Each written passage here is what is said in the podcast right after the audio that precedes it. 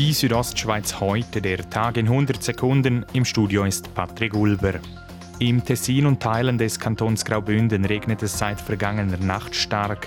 Der Bund hat die Warnstufe für Naturgefahren wie Erdrutsche und Hochwasser darum auf die höchste der fünf Warnstufen gesetzt.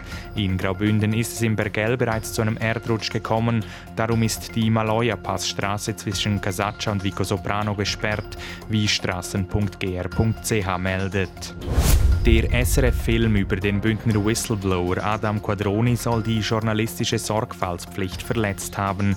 Zu diesem Schluss kommt die unabhängige Beschwerdeinstanz für Radio und Fernsehen. Demnach werde in dem Film ein Regionalgerichtspräsident so dargestellt, dass eine Meinungsbildung durch das Publikum kaum möglich sei. Der Whistleblower Adam Quadroni hatte die Preisabsprachen zwischen Bündner Bauunternehmen auffliegen lassen.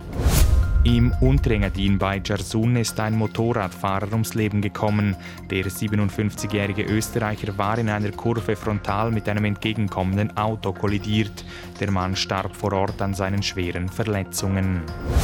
In Graubünden hat es inzwischen 1000 bestätigte Coronavirus-Fälle gegeben. Gemäß den Zahlen des Kantons befinden sich aktuell 31 Personen in Isolation und 138 in Quarantäne. Das Bundesamt für Gesundheit hat heute in der Schweiz und im Liechtenstein 376 neue Ansteckungen mit dem Coronavirus gemeldet.